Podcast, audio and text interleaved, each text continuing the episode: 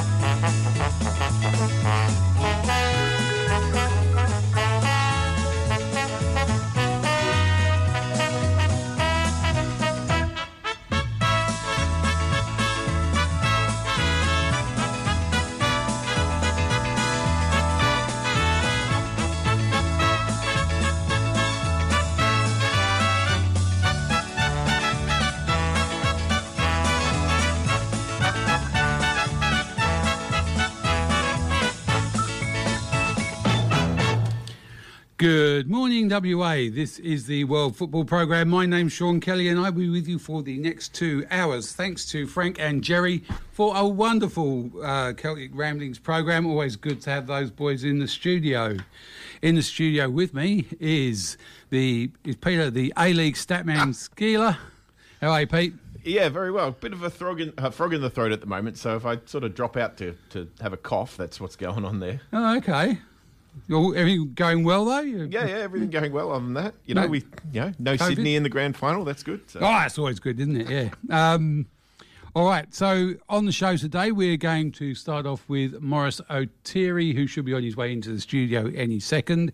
And then we're going to talk to Dean Bell, who is the president out there at Wanneroo. We'll talk to him about things in the Northern Corridor and how it's all going for Wanneroo, involved in awful lots of parts of the game, so that, you know, juniors, amateur men, state league, women and walking football, so bunch of guys out there. Then we're going to talk to the lost lioness Hayley Roach, and we're going to talk about the FA Cup final and the Women's Super League in the UK, and then we're going to follow it out with Phil Kelly, who is the WA State League chair, and he's also the president of Ashfield, but we'll talk to him about a number of different football subjects. We'll just meander through that, so I'm looking forward to that. In news, as you've already alluded to, there will be no Sydney side in the final this year, which, after a 4-0 drubbing last night at the hands of Melbourne City. Absolutely. I didn't catch the game, unfortunately. I turned on for about 5 minutes, I think, and it was 2-0 with, I think, about 20 minutes ago. Oh, yeah, it looks like they've got this in the bag. And I was quite surprised to see the final scoreline of 4-0 at the end. Yeah. So a bit of a spanking. Well, the send-off after 20 minutes didn't help. Yeah. But, look, you can't do that against a side like City. And I think, all season long they've been probably the better side in the comp. So, well, they finished 11 points clear at the top of the table. So, if you're going to beat them, you have to out something special. I haven't been able to see a crowd figure, but from the bits I did watch, the green seat hooligans were they're in mass. Yep. Yeah, I see you've stolen a line off Facebook as well. I can see that line. That's a great line. Yeah. Yeah. Yeah. Yeah, I'll steal that one. Not a problem, mate. Yeah. I liked it. No, but the thing is, now it was that bode for the final, because obviously for a Sydney-based final for the next 3 years. Yep. We're always saying what happens when there's two teams that aren't from Sydney in it. Yeah. We're going to find out. Yeah, we will indeed. Yeah. So obviously the other team will either be Adelaide or Central Coast, and we were just discussing off air. Yeah. I think probably Central Coast. looks like they'll go through. But, you know, don't write off Adelaide. They Central and Adelaide finished very close on the ladder. They only just got squeaked. Central Coast only just squeaked through for second place. Yeah. So, yeah, it could still go either way, but the second leg is this evening and it's Central Coast at home. And they're coming in with a 2-1 lead from the game in Adelaide. So they certainly should, you'd think they should get away with it. Absolutely. Be interesting because the game against Adelaide is obviously later on today. Yeah. The Women's FA Cup. Sam Kerr. Yeah. Someone scored a goal on that one. Yeah. Well, no. Look, I think it's remarkable that she's been in three consecutive finals. Yep. Not only she's been in three consecutive finals, she scored in each one. Yeah. And now this one, that one goal was the winner. Exactly. And, I mean, you know, it was a brilliant cross through to her as well. Everyone goes on about the goal, but, the cross itself, I mean, I could have finished that cross, I think. Yeah, it was inch perfect. Yeah. Yeah. And I've seen this discussion before. It's like, as you say, like almost anyone could have scored that goal. It's the work you've done to get to the position where you're in position to score that goal, both on the field and off the field to get there, all the hard work. Definitely. And I think that was great, and obviously great for women's football. And I saw a thing about being a great role model for a national icon for women. I think she's an international icon for women and role model for all girls in the sport. And my wife and I have been watching the Matildas documentary on Disney Plus, and I've actually found that very interesting and really enjoyed it. Gives you a bit more of a, behind the scenes as to what life's like for a professional footballer, male or female. I think it's to see, and just, I mean, we sort of, I guess we subconsciously know, yes, they travel around a lot. There's a lot of jet setting, but to actually sort of see it in action, where you're here, then you're there, you're in camp, you're out of camp, and you. I have a bit more appreciation for when players go, I need a break.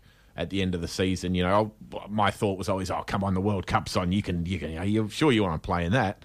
Don't worry about the end of season. But I sort of a bit more of appreciation of just how much travelling they do and how little time they get off from the sport, which for most people, myself included, is a hobby and a passion. But something you can put aside when something else comes along. Is it as much fun as your job? Yeah. Yeah. In local news, Perth have sacked their club legends and coaches in the Wingle brothers, both Mark and Dale, good servants to the club and also former Glory players. So, interesting times for Perth. Any idea why, or is that just because of Perth's position on the ladder? Or? I would say so, yeah. Yeah, I don't know what else it would be. And then, obviously, with my shirt... on West Ham are massive everywhere we go. Just a brilliant win. 1-0 through to the final in Prague. Boys are celebrating, so happy to see West Ham in their first final in 43 years. Really? Yep. The last final they played in was an FA Cup final in 1980, which was the year my eldest boy was born. So, been a while between drinks for the old Hammers, but nice to see them in a final for the first time in a long time. Always great to have them. So, that's really a little bit of the week in football. We'll talk a bit later on about the general football with Phil, but we're going to go to an ad break very shortly, and we will be back with Maurice Oteri, who is the president of Fremantle City. So we'll be back after this. Oh, don't relax, I want elbows and backs, I want to see everybody from behind. Oswest Fencing and Raw Time is a fourth-generation family business. Ring us about your custom gate and fence projects. We can manufacture, install or automate your gates, offer electronic security or simply just provide sound advice. Let our family look after your family. Oswest Fencing and Raw Time. Call us on 9258 6822. Station sponsor. Now I believe he's gonna work me into the ground. I pull to the left, I heave to the right. I ought to kill him but it wouldn't be right. Radio Fremantle 107.9 FM. Okay, joining us in the studio now is Maurice Oteri, who's not the president of Fremantle City, but he's still very, very much involved. Maurice, good morning. How are you? Good morning, Sean. How are you? Good, mate. Pleasure to have you in the studio. Now, a few years ago, a visionary made an MOU, a Memorandum of Understanding, between three clubs in the Fremantle area, and out of that, Fremantle City was born. How is that Memorandum of Understanding going? Because at the time, everyone, oh, never work, people who have self-interest, etc. I haven't heard any grumblings out of that tripartite agreement. No, not at all. In fact, I think it's... to be modest, it's gone superlatively. Mm-hmm. No, absolutely. The foundation of any good joint venture has to be committee members putting their ego aside, you know, and self-interest, and thinking about the greater good in terms of the clubs. Because, you know, one club's membership was like falling, I think, from around 680 members to about 240 when the NPL clubs first came into existence. The other one was growing from a ladies, women's, girls, junior perspective, but I had no pathway in terms of the more higher, I guess, football playing levels of the game. And as long as the common interests are identified nice and early and you work diligently at those, success can be achieved. And I feel as if Fremantle City is one of those success stories. Certainly seems to be that way. And then the other thing, and the thing you haven't mentioned, is within that agreement you've now got a club that's the foundation club through the Tricolore connection. So your history goes back to 1960. That's true. So there's a lot there, but you've also now got a very well-established state league side. You've got a very well-established female NPL side. So both of those are going very well. Mm-hmm. Yes, and not to mention our junior NPL boys as well, who were, you know, thrown in the depths of some excruciating, painful results. You know, when we first got into that competition, and far more competitive now than where they were 6-7 years ago. Yeah, it's always difficult, but that 6-7 years hasn't been wasted. You've built and got stronger. The end result is you've now got boys that were there in your 18 6 or 7 years ago now playing in the first team at Fremantle. Yes, one particular young lad, Finley Greenwood, in fact, was on our very first trial back in 2014 for our junior NPL, and he's playing Reds at the moment. 8 years later, 9 years later, it's actually wonderful to see. Mm. And volunteer-wise, I've seen you running the flag for the 18s and other things. And also, I'll be going after this. Look, it's good to see. But there's obviously when you've got three different entities, are they coming under the banner and coming through and also helping in the State League side?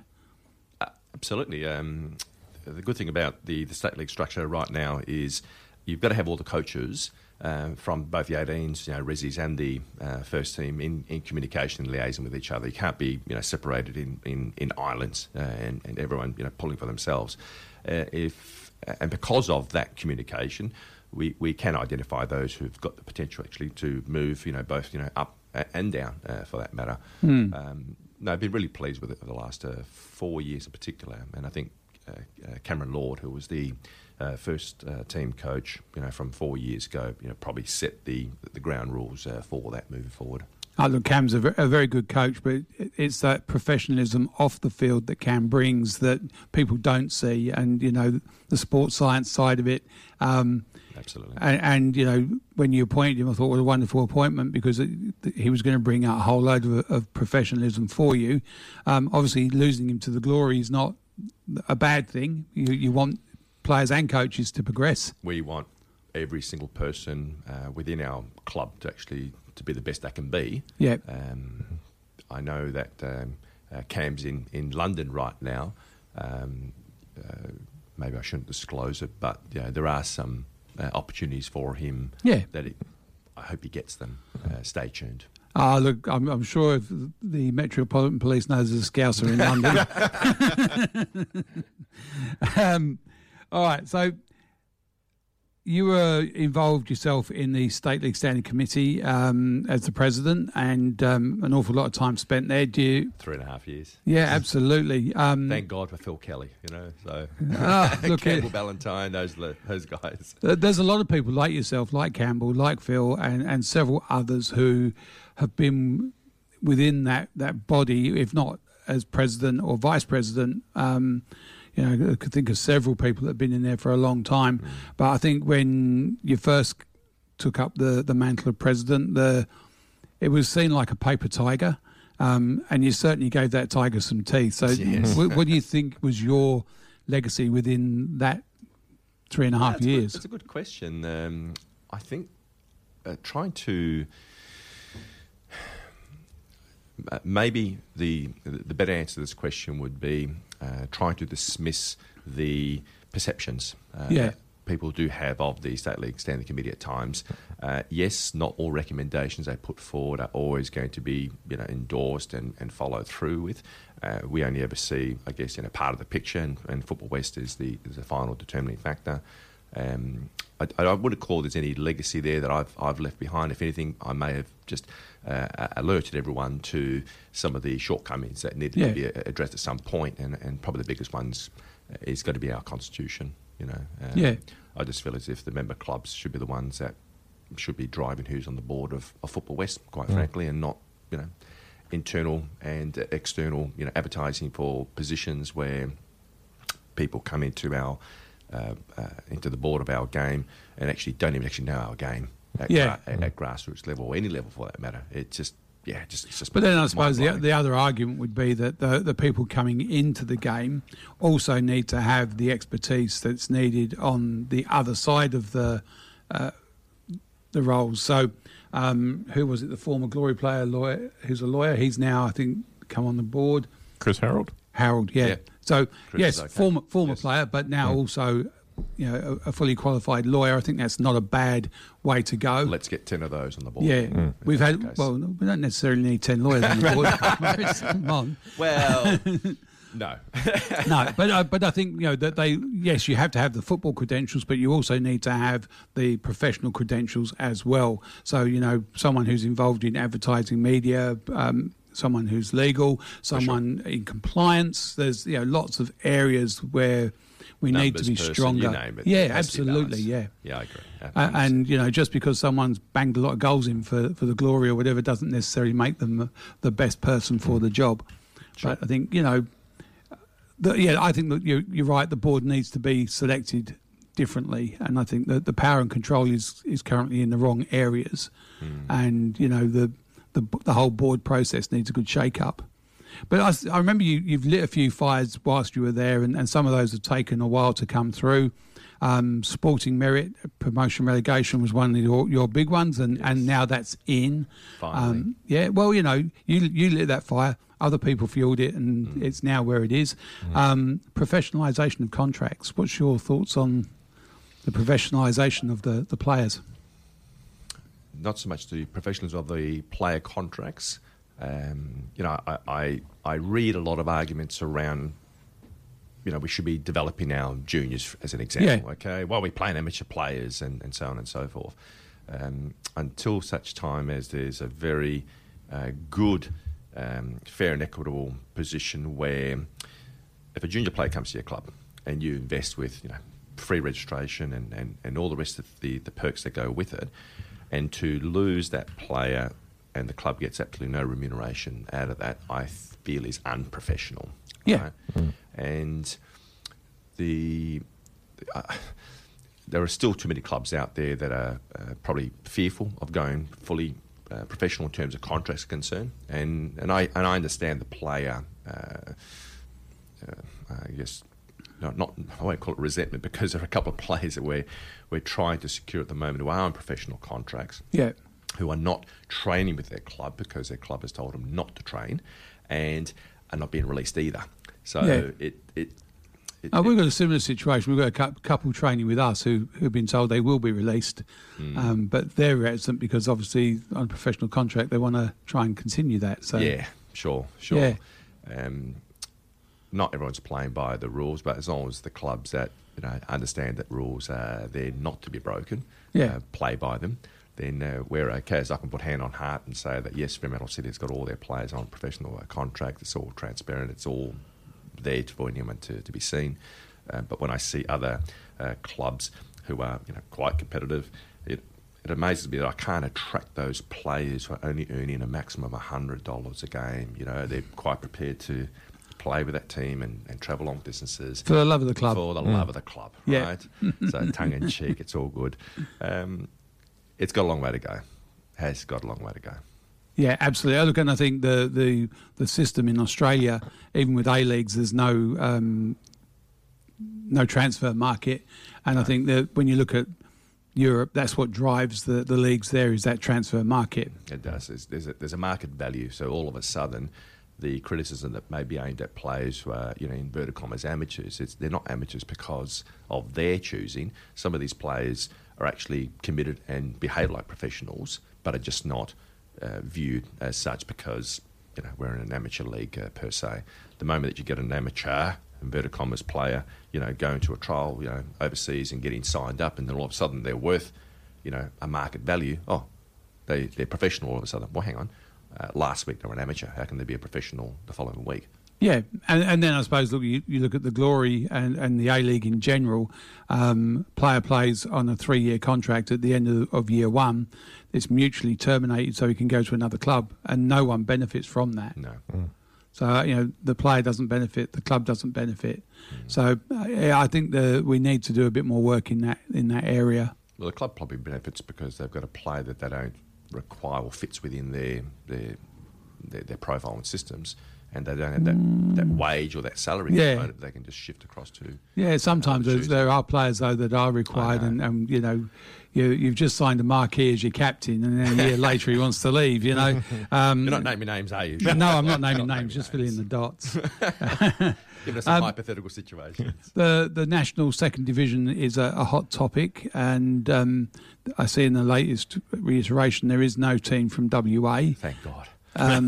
Well, you say that, but at one time I know Fremantle was certainly looking at A-League, but not the second division. Yeah, and I still don't believe in second division myself. But look, I'm privy to an East Coast club through our Juventus Academy Association. Yeah, and it's okay if a club, you know, is already funded, you know, socially.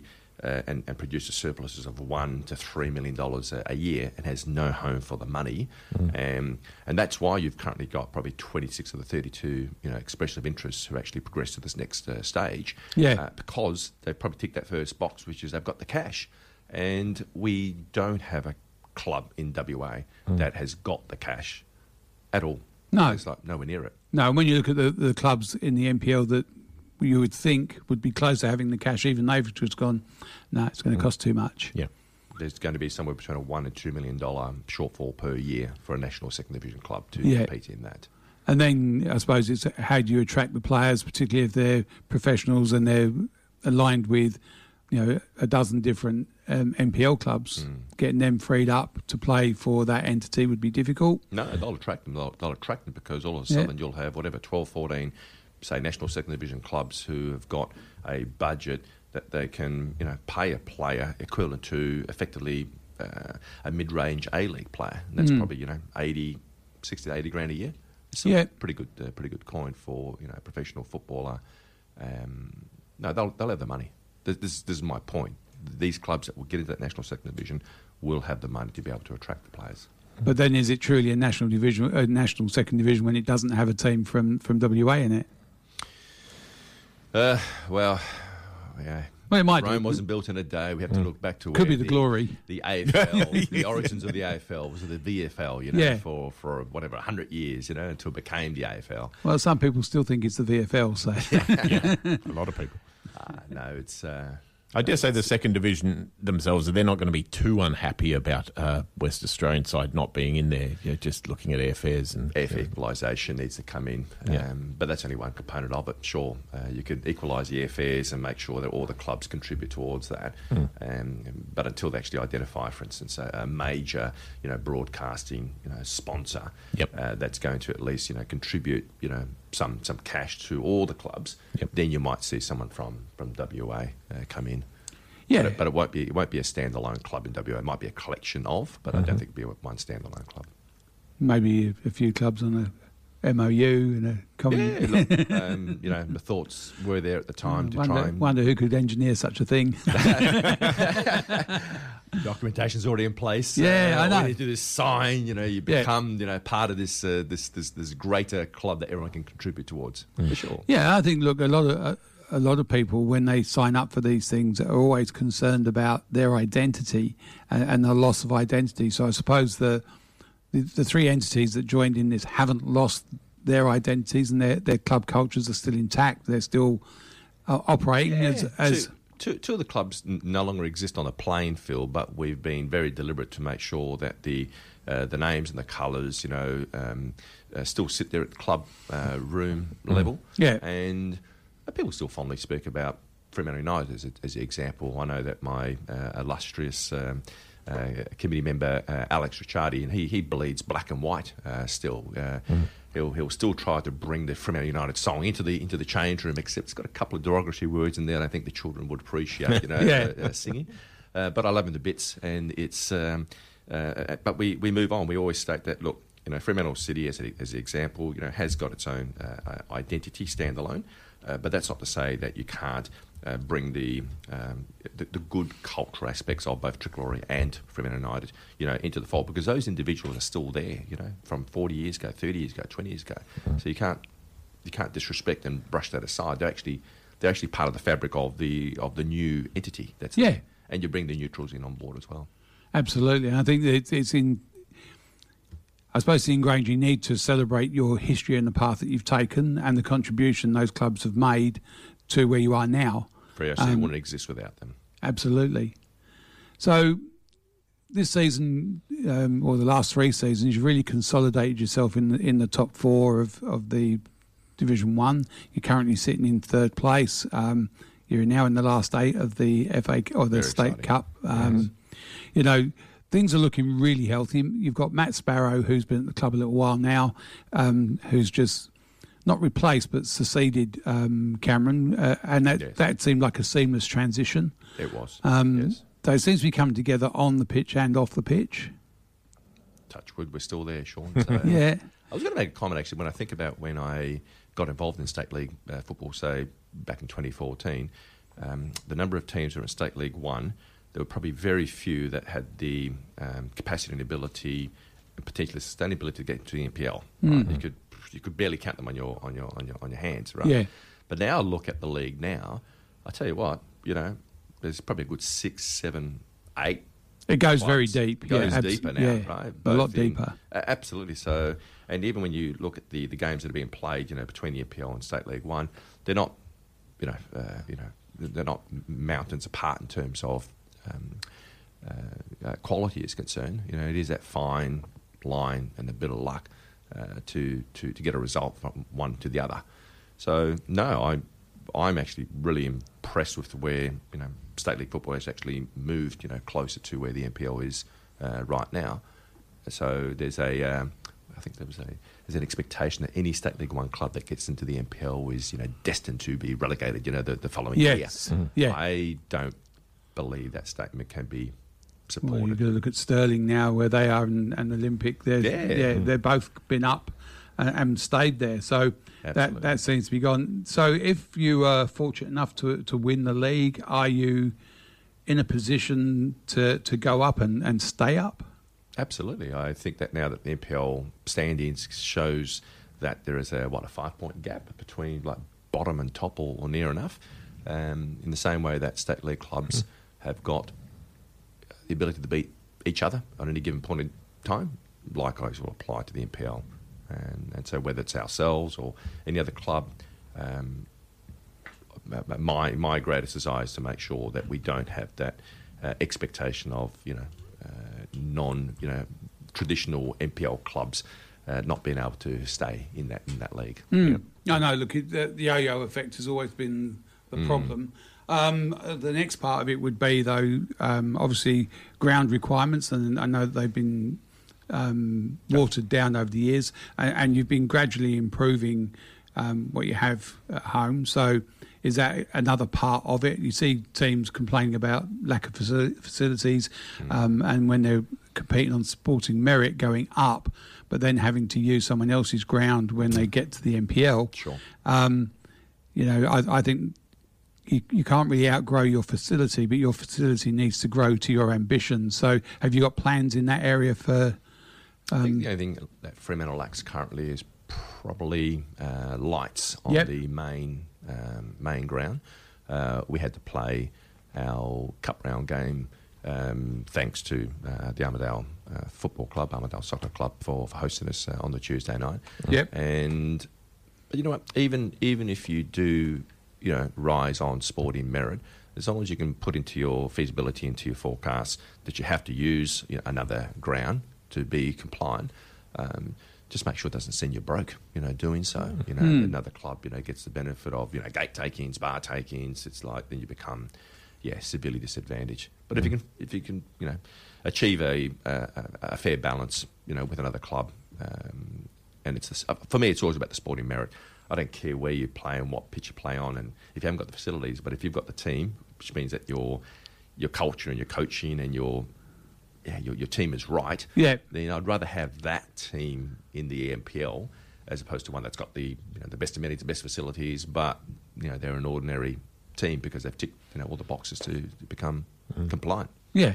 But I think the two go hand in hand, and I think, you know, as long as you're working on that other side as well as just the players and the coaching team, I think, you know, if you've got a professional setup and you've got professional coaches and players who are, you know, becoming more professional in their approach, then the club also needs to give them a suitable workplace, which is obviously ultimately a small boutique stadium which has seating for people. I find it difficult to countenance that you charge $10 to get into an NPL ground, but you have to bring your own chair and sit in the rain. So, you know, I think it's... Yes. Yeah. And you look at... I agree with that. So for me, it's just that it's a balance of the two things, and then obviously your relationship with the council is immensely important in that. I suppose from a facilities side of things, lights now have become incredibly cheap in comparison to what they were years ago, and also much cheaper to run with the, you know, LED lighting now. Yes, correct. 200 lux is quite achievable. Yes. Yeah. Well, look, I'm very thankful to the Glory for coming down to Fremantle because it's motivated the council into producing a facility down there at Ken Allen, the old rugby pitch down there, you know, in a far better state than where it was before. And I don't think our council particularly wants to lose another sporting club to Coburn, as they've done with, you know, the Dockers and the rugby, the Roosters. So I think Freo City's soccer / you know, football club is the major sporting club, you know, in the Shire. Yeah. Right. And it's important that they don't lose us by virtue of not, you know, looking after the facilities and giving us facilities at the same time. Yeah, I look, it's always a struggle. Most of the clubs, and I know from my own, the facilities are sometimes a little old, you know, they were built in the 70s, and what have you. Is Ken Allen a viable proposition for you, maybe in conjunction with the Glory? In the future, yes. I think Glory's got plans anyway to go to their own new home ground. Hopefully it could be the new football centre that's been built. Yes and no. Obviously some heads nodding, you know, sideways, up and down, no way, you know. But yeah, of course. I mean, Ken Allen's fully fenced. They removed the old dilapidated grandstand. In actual fact, it's been... shut down right now because the facilities in terms of bathrooms, etc., are not functioning. They're not up to code. But absolutely, I think that'd be a great ground to... It'd be a lot easier to convert Ken Allen into an NPL facility than what it would be for Hilton Park to do so. Yeah. So absolutely, there's no reason why we can't coexist as well. No, and that seems like an ideal situation for you, the Glory, and for Fremantle Council. So, I just, you know, think it would be a worthwhile exercise. Your NPL ladies are doing extremely well as well, so it's nice to see them going strong. Yeah, there's... I was thinking about the NPL ladies. They've now started to move... it's off-field now, where they used to not get paid, okay? Yep. Some of them are now getting paid, and it's going to get better in terms of, I guess, compensation is concerned.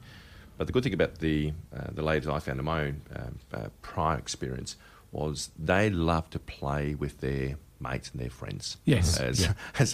As opposed to the men who, you know, want to play with the best possible team members, regardless of their friends or not. Or if you listen to the rumours that the extra $5 they're going to get playing for another team.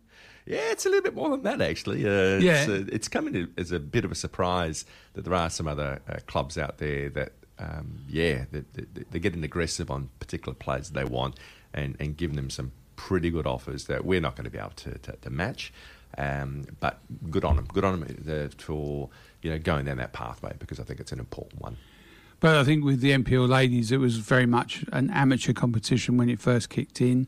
And I know there's been other entities joined in that were always going to raise the professionalism. And I think, you know, when we look at from an equality position, really the NPL ladies should be able to pick up some, you know, some compensation. Absolutely. Yeah, because they train hard. And so they should. Yeah. Absolutely. And then when you say they like to play with their friends, who's not friends with Tash Rigby? Correct. Yes. Yeah. No, she's a wonderful lady. A great pick-up for your club as well. Yes. And she's been there a few years now, so...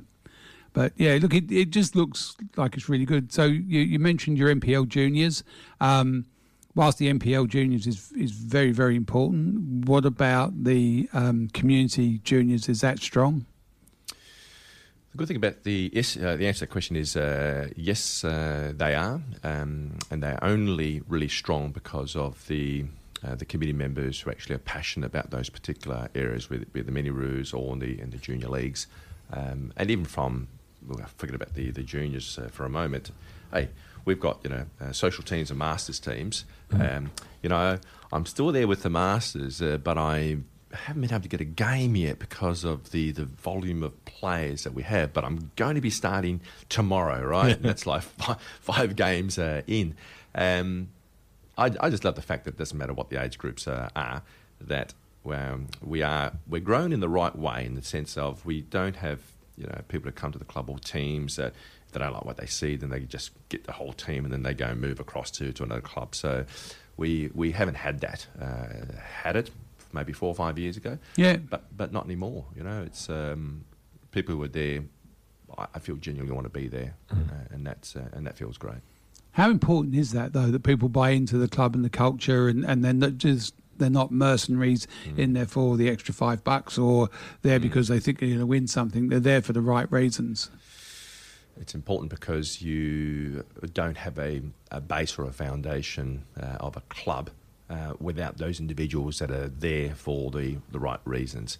You're never going to stamp out the mercenaries or those who want to, you know, shift for one reason or another. But for us, you minimise those numbers. It's a minority. Yeah. And sometimes, but if they're up front, they put up their hand and say, "Listen, we need this, because of these circumstances." Well, then at least we're given the choice of whether we want to, you know, agree to, you know, those sort of terms or not, and that doesn't matter where it comes from at any level. But if they, you know, come in, you know, beating their chest and saying one thing but their actions, you know, show another, that can be disappointing. But we don't burn bridges. We just say, you know, it is what it is. We've seen it before. We'll see it again.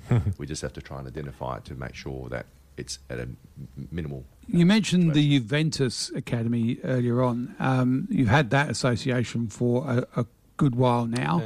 8 years now. Yeah. How's that going? Yeah. Look, aside from that COVID blip for a year, we are going to Italy in 3 weeks' time. I've got 20 children, 26 adults competing in the Juventus Academy World Cup. It's 82 academies around the world.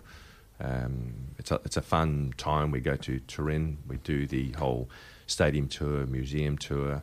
We spend time up in Bardonecchia in the ski slopes as well, because that's where the tournament's been held. The majority of my children don't actually play for clubs, right, which is a bit of a shame. And it's only a shame because the parents who bring the children to our training sessions just want to have a training session. They don't want to have that commitment to the Sunday, you know, junior leagues and playing in there, which I just think to myself, there's just talent there that should be, you know, playing games and enjoying that side of it, which we don't offer that. But overall, I'm happy with the academy and the association I have with other academies in this country, and also a couple internationally as well. Yeah, I keep saying, I think when you're looking at grassroots clubs and you know the Ollaroos and bringing kids, or Socceroos rather, no, Socceroos is it? What they? Yeah, Auskick, no. I don't know. Ollaroos, yeah, Mini-roos, that's it. Yeah. Is really the job of those coaches in those younger age groups, 8s, 9s, 10s, is really just to teach the kids to love the game, so that that's priority. That's the number one priority, because that's what will keep them coming back.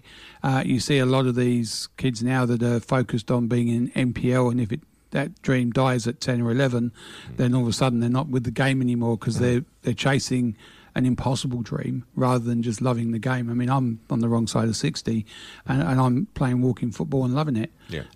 So I'm still involved in the game, and I think that's the important part. And I play it because I love it, not because it's, you know, I'm going to achieve anything out of it. It's just keeping active. Yeah, it was. Yeah. The walking football's great for someone who isn't able to play Masters anymore. Social connection, competing at the level I can compete at. And I meet lots of people that I played against when, you know, we were young men, and it's just great to make those and reestablish those connections. Well, I've got a personal goal to set up the 55s plus Masters team at Fremantle next year, with a target of competing in Denmark for the 70s plus World Cup, right? So there is still, you know, another at least, I don't know, 30 years left in me, so I want to make the most of it. And that's not tongue-in-cheek. It's like I intend to be the oldest man alive still playing this game in the Guinness Book of Records. Right? So I know everyone laughs at it, but when it happens, it's like, oh, right, okay, well. Yeah, no, there's been, 86-year-olds, I think, still playing. Yeah, so, yeah, right. Look, whatever level you're at and you can compete, you know, but the walking football has over 50s, over 60s, over 70s. So there's always some way to get involved in the game and keep an interest in the game. And then you've got the esports now, where kids can still play electronically. Oh, so, yeah. I must ask, where do you do your walking football? Which venue are you at? I play on a Monday night at Ashfield, and then on a Saturday morning at Fox 5s in Floriat. So good turnouts? Yeah. Okay. Yeah, it's... Takes some convincing, but there's a NPL coach that scoffed at us. He's in his 40s, but for him, he comes and plays with us on a Monday night at Ashfield because it's fun. It's like you said about the Juventus thing. It's not something you have to sign up and commit to every week, but it gets him out playing without getting injured, without too much time on him as a coach. So yeah, it works out really well. And then we've got 70-year-olds playing, and a couple of guys who bring their kids with them as well. Nice. So, you know, and you see, it's quite interesting because we've got 16, 17-year-old boys that have been playing with us, and you see an improvement in how they look after a ball and how they move it. Because, you know, like most of us at the age we are, we don't move quickly, but we do make the ball do the work. And, you know, all that stuff. Is functioning. Yeah, exactly. Yeah. So, look, it's good. And there's a number of good competitions around. Our next guest, Dean Bell, we'll talk to him about the Wanneroo setup, but they've got a very well-established walking football team, one of the older ones in. Curtin have another one. Yeah. So there's plenty around. And then if you go down to the Peel region, there's lots going on down there. So, yeah, it's growing and getting healthier. Ah, great to hear. All right, Maurice, thank you for being on. We're going to go to a break and we'll be back after that with Dean Bell from Wanneroo. All right, thanks, Sean. Thanks, guys. Gate and Fence Hardware WA, your one-stop shop for all gate and fence hardware, components, wrought iron, automation and electronic gate security. We can offer great advice and solutions for your project. Trade and laymen, welcome. Hardware shipped all over Australia. Contact the team on 9258 6822 or shop online at gateandfencehardware.com.au. Station sponsor.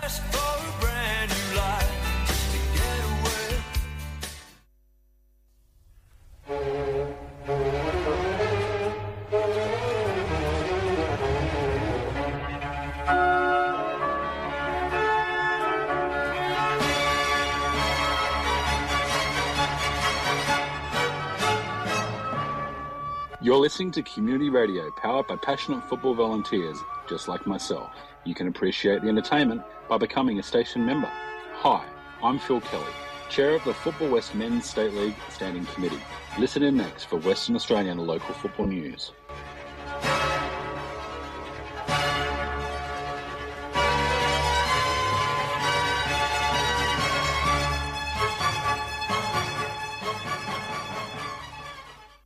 The top station on your radio dial, Radio Fremantle 107.9 FM. Okay, now we're back in the room and we heard our next guest in the background running a football club like any good president should do. There were some results from last week. Yeah, from last week. So in the NPL, was my mic on? Yeah. Okay, in the NPL last week, Balcatta Etna 2-1 winners over Perth. May have been an inspiration for the off-field decisions you were talking about earlier. Bayswater City 2-1 over Armidale, Olympic Kingsway 2-1 over Perth Glory, Sorrento had a 3-1 home win over Floreat Athena, Perth Red Star 2-1 away win over Inglewood United, and Stirling Macedonia Coburn City played out a 0-0 draw. Wow. Okay, all good results from last week. This week we're going to talk to the second division Wanneroo president, which is Dean Bell. Dean, good morning. How are you? Morning, gents. How are we? Good, mate. Sounds like you're busy out there. What was that? Sounds like you're busy out there. It is busy out here, yes. We've got Junior Cup games this morning, but we've both been knocked out now, so it's a bit of a sad way to start a day, but, you know, it was a good game, played in good spirit, so that's the main thing. Yeah, that's all you can ask for. I think we're doing much the same over at Ashfield with our lads playing in the cup game before the state league starts. But for the kids that are playing out there on your main pitch. Yeah, absolutely, mate. Yeah. So, I mean, it's all that connection stuff that they can see themselves going through to the next level, playing in your 18s, playing in the Resi's first team. So, good on you for doing that. I think it's important that the boys feel connected. Oh, yeah, we've implemented a lot of that this year. Our first-team coach, Howard Tweets, actually goes and runs junior sessions before State League sessions this year, and on a Wednesday, a specialised session as well. So we've had a lot more engagement with the State League and juniors this year. So from a club perspective, I mean, Wanneroo, you've been around since, well, in different guises, I think. When I looked 1975, yes. Yeah, well, 1976 is on the WA.net or footballwa.net page, but they've also got you down as Perth City from 1893. I'd be claiming that one, mate. Yeah. Yeah, you don't believe everything you see on social media, do you? Yeah. Honest. You know, I go and see Dr. Google every day. I wouldn't live without that. But, you know, look, you've been established in that area for an awful long time. I remember playing there in the late 80s against Wanneroo British when your club rooms were just a shed. So you've been around a fair while. You compete on a number of different levels. So your juniors are healthy? Yes, yeah, juniors are healthy. We're about 420 junior registrations, so... Quite healthy there. Absolutely. And basically, two teams in every age bracket. And you compete in the amateurs and veterans? Yeah, amateurs. We've got fourth division amateurs. We've got our 35s and our 55s team. We've also got women's metro as well. Next year there's a push to get a girls team up. We've got a lot of girls playing in the boys competition, which I think is good for the development, but... we're looking to push into girls football next year and with a bit of a push. So I've got a couple of community members keen to get that up and going. Yeah, I seem to remember Ty Carp and obviously Sam Kerr both playing in the men's divisions or the boys' divisions as kids growing up. So I think it's made them a lot stronger. Oh, absolutely. I mean, I've got a couple of cracking young girls that play in our 14s team, 14s Metro Div 2, I believe. Yeah, and they're cracking young players. Mm. And then you also at the other end of the scale, you've got your walking football. Absolutely, walking football. It's a lot tougher than people think. It is, and look, it's really a good way of socially connecting. But there's a lot of people that I know were involved in your club over the years who are still involved in the club, and I suppose that's the key, that you've got a lot of these guys between 50 and 70 still out there playing, but they've also now got that connection with your club. Oh, 100%. It's a great concept. We just have it every Wednesday night down here from 7 through till about 8:30 if we make it that long. Yeah. And then the boys come in, have a social beverage and head off home. And it's good for the social side of it, really, to, you know, the guys get out the house and get a break and, you know, engage in a bit of small talk. And I think you've got three that are currently out in Switzerland Correct, yes. With the exiles. Yeah, so we had a small contingent go over for the World Masters Games, I believe it was. Yeah. Yeah, the Walking Football World Cup, actually. I think, from my understanding, is they finished in fourth, so not bad for a little team from WA. Yeah, no, it's good. Look, it's good at club level. It's good at community level as well. You know, it gets people out and about and re-engaging with their local community too.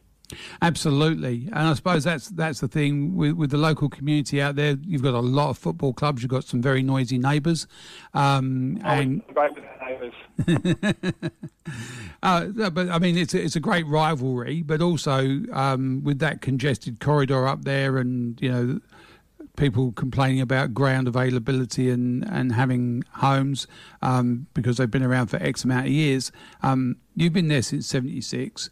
As I said, the club rooms were just a big white shed. It's now a lot bigger, a lot more developed. You've done all that work on the playing field and the block work around it.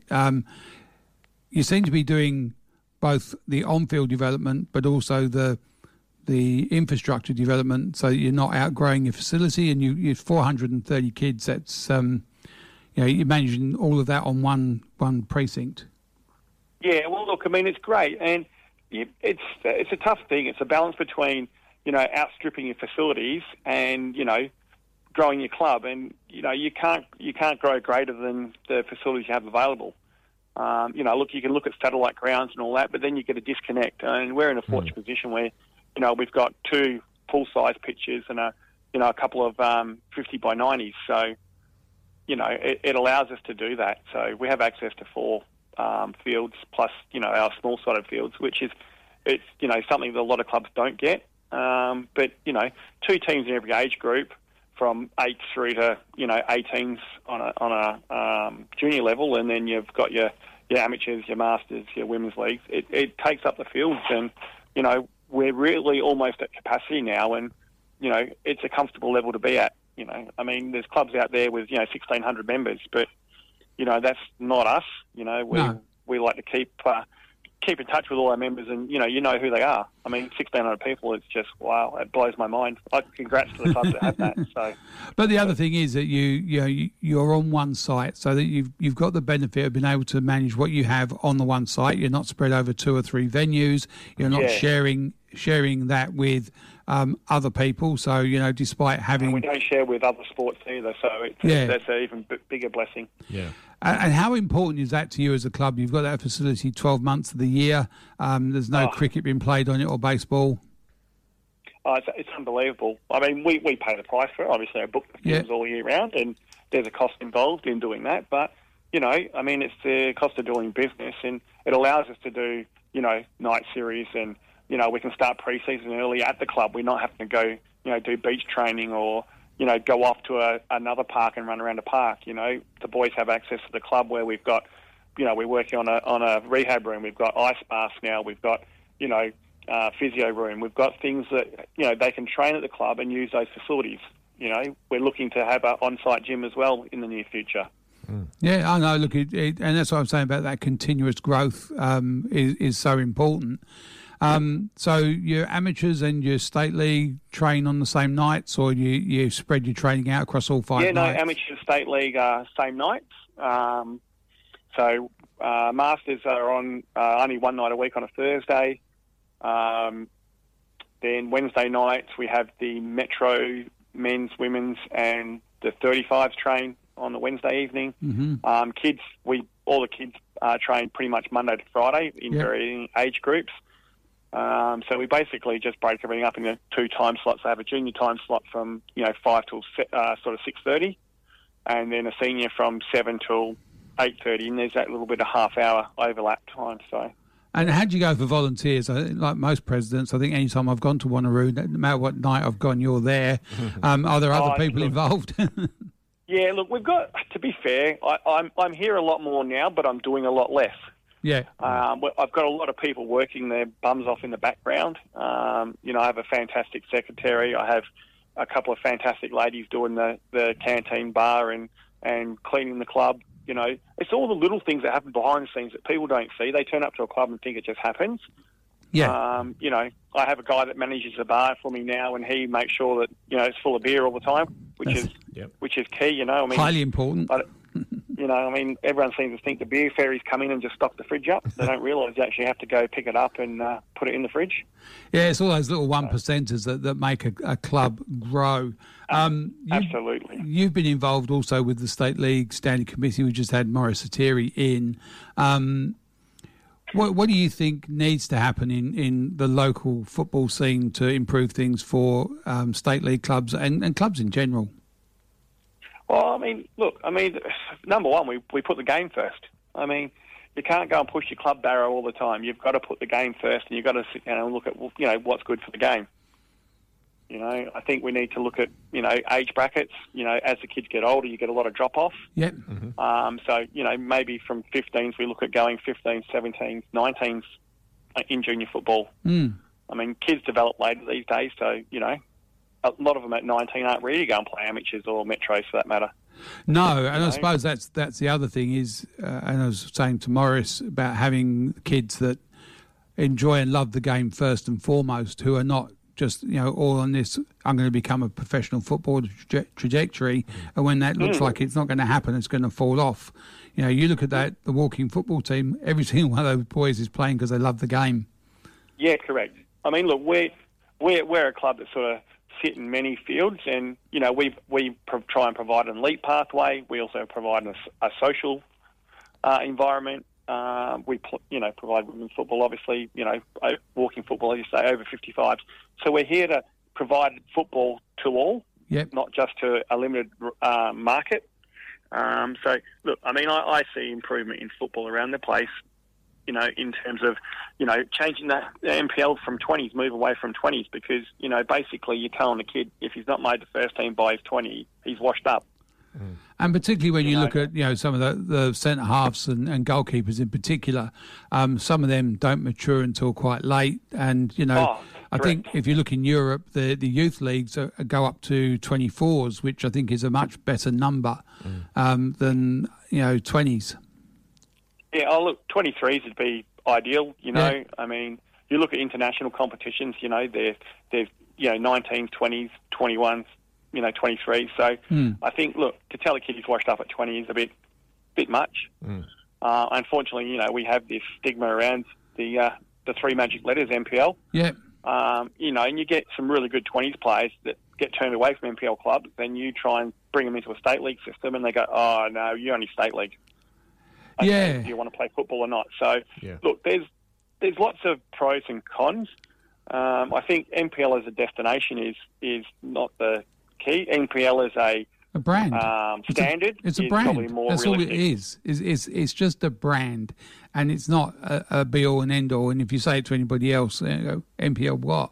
It means nothing at the end of the day. And I think it's limiting in some ways. We've got a number of kids who've been through NPL systems who realise that 2021 they're not going to make it, but they've come into state league setups and now playing regular first team games, which they could have been doing if they'd come a bit earlier. But, the NPL isn't the be all and end all. Oh, no, look, it's a great competition, but, like everything, it's flawed, and we need to look at it and be honest about it. And, people need to get their heads together and work out, it's flawed. There's got to be a better way. Let's work it out. Absolutely. We've got football people involved at Football West now. They need to start being football people and changing football. Mm-hmm. Yeah, I don't disagree with you at all. And I think that's sometimes people forget that the game is owned by the people in the game, not by the administrators or by anybody else. Your club belongs to your members, not you. And it's the same. Oh, correct, 100%. Yeah, it's the same for the competition belongs to the teams, not to the governing body. And it's sometimes people forget where they are and what they're actually there for. Mm. I mean, look, I got involved in a standing committee because a person that was in a position at Football West told me the only way we only administer the game for you. It's up to you to write the rules. Now, from being on a standing committee, is that 100% true and correct? No.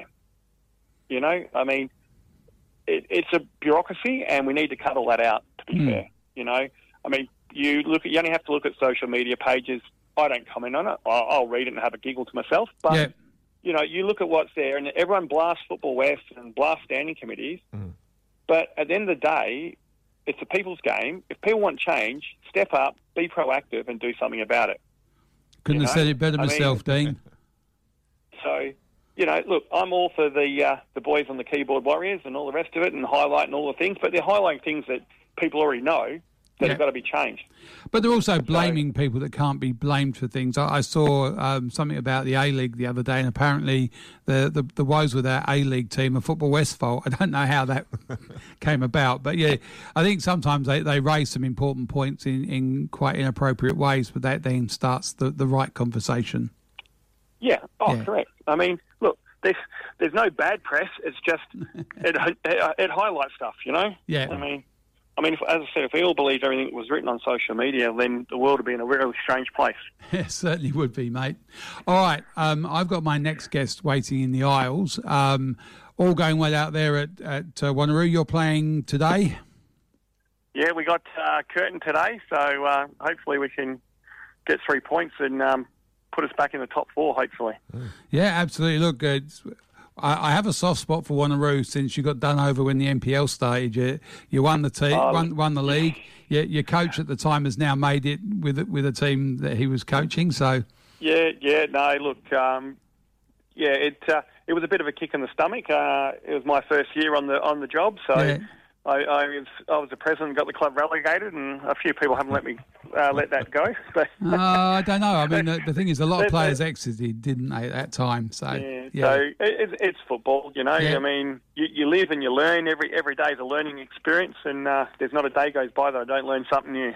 Yeah, but I think the other thing is it's your reputation within the football community, and you know, wherever I go, I very rarely hear anyone talk bad of Wanneroo or the way Wanneroo operates. So I think that speaks volumes about yourself and the club in a whole. Oh, well, look, like anybody, it's, you know, you're in a position where you try and share your values with other people, and hopefully everyone goes along on the same journey. So we're lucky that I've got, you know, a great group of volunteers, great group of coaches, and we all share a similar philosophy about football, so. Absolutely. Dean, thank you very much for your time, and good luck out there this afternoon. No worries, Sean. And cheers, thanks, mate. Pete. Thanks. Cheers. Bye. Okay. Wanneroo. I mean, one of the honest clubs out there, toiling away, and look, really good feel when you go out there. I've been out and played at their walking football recently, and just a good bunch of guys. Feels like you've played walking football a few places around there. Yeah, I'm a bit of a Penn. Look, Penn said she went and played walking football with you guys at Wanneroo. Yeah. And she said it was more than just walking. She said it was at a much faster pace than she expected. There are some people that do take it a little too far. I'm not quick enough to do that, but there were some. Yeah. I think it's fun, and it's the whole point of it. And again, the quality side of it, Penn counted for herself extremely well. Yeah. I would play another game with Penn any day of the week, whether she's in goal or out on the pitch. Yep. She's got a really nice shoulder fake. She just drops her shoulder. She's gone round these guys, and they're just looking at her. No, it's good. Good player. Alrighty, we're going to go break, and we'll be back after this with the Lost Lioness, Hayley Roach. Hey, it's Futsal WA, the leading futsal organisation in Western Australia. With continually growing men's, women's and junior competitions for any ability levels all year and all around Perth, Futsal WA also provides elite development pathways and competitions for juniors, youth and seniors. The fun, fast-paced, social aspect of the game could be the perfect fit for you. To enter a team or to find out more, contact us on 0432 745 140 or simply at www.futsalwa.org.au.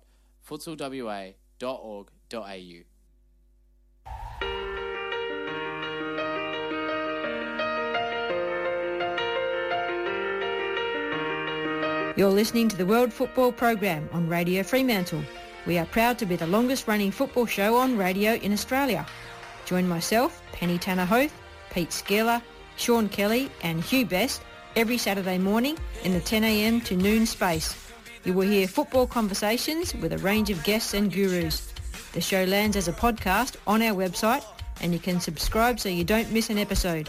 Thanks for listening in to the World Football Program.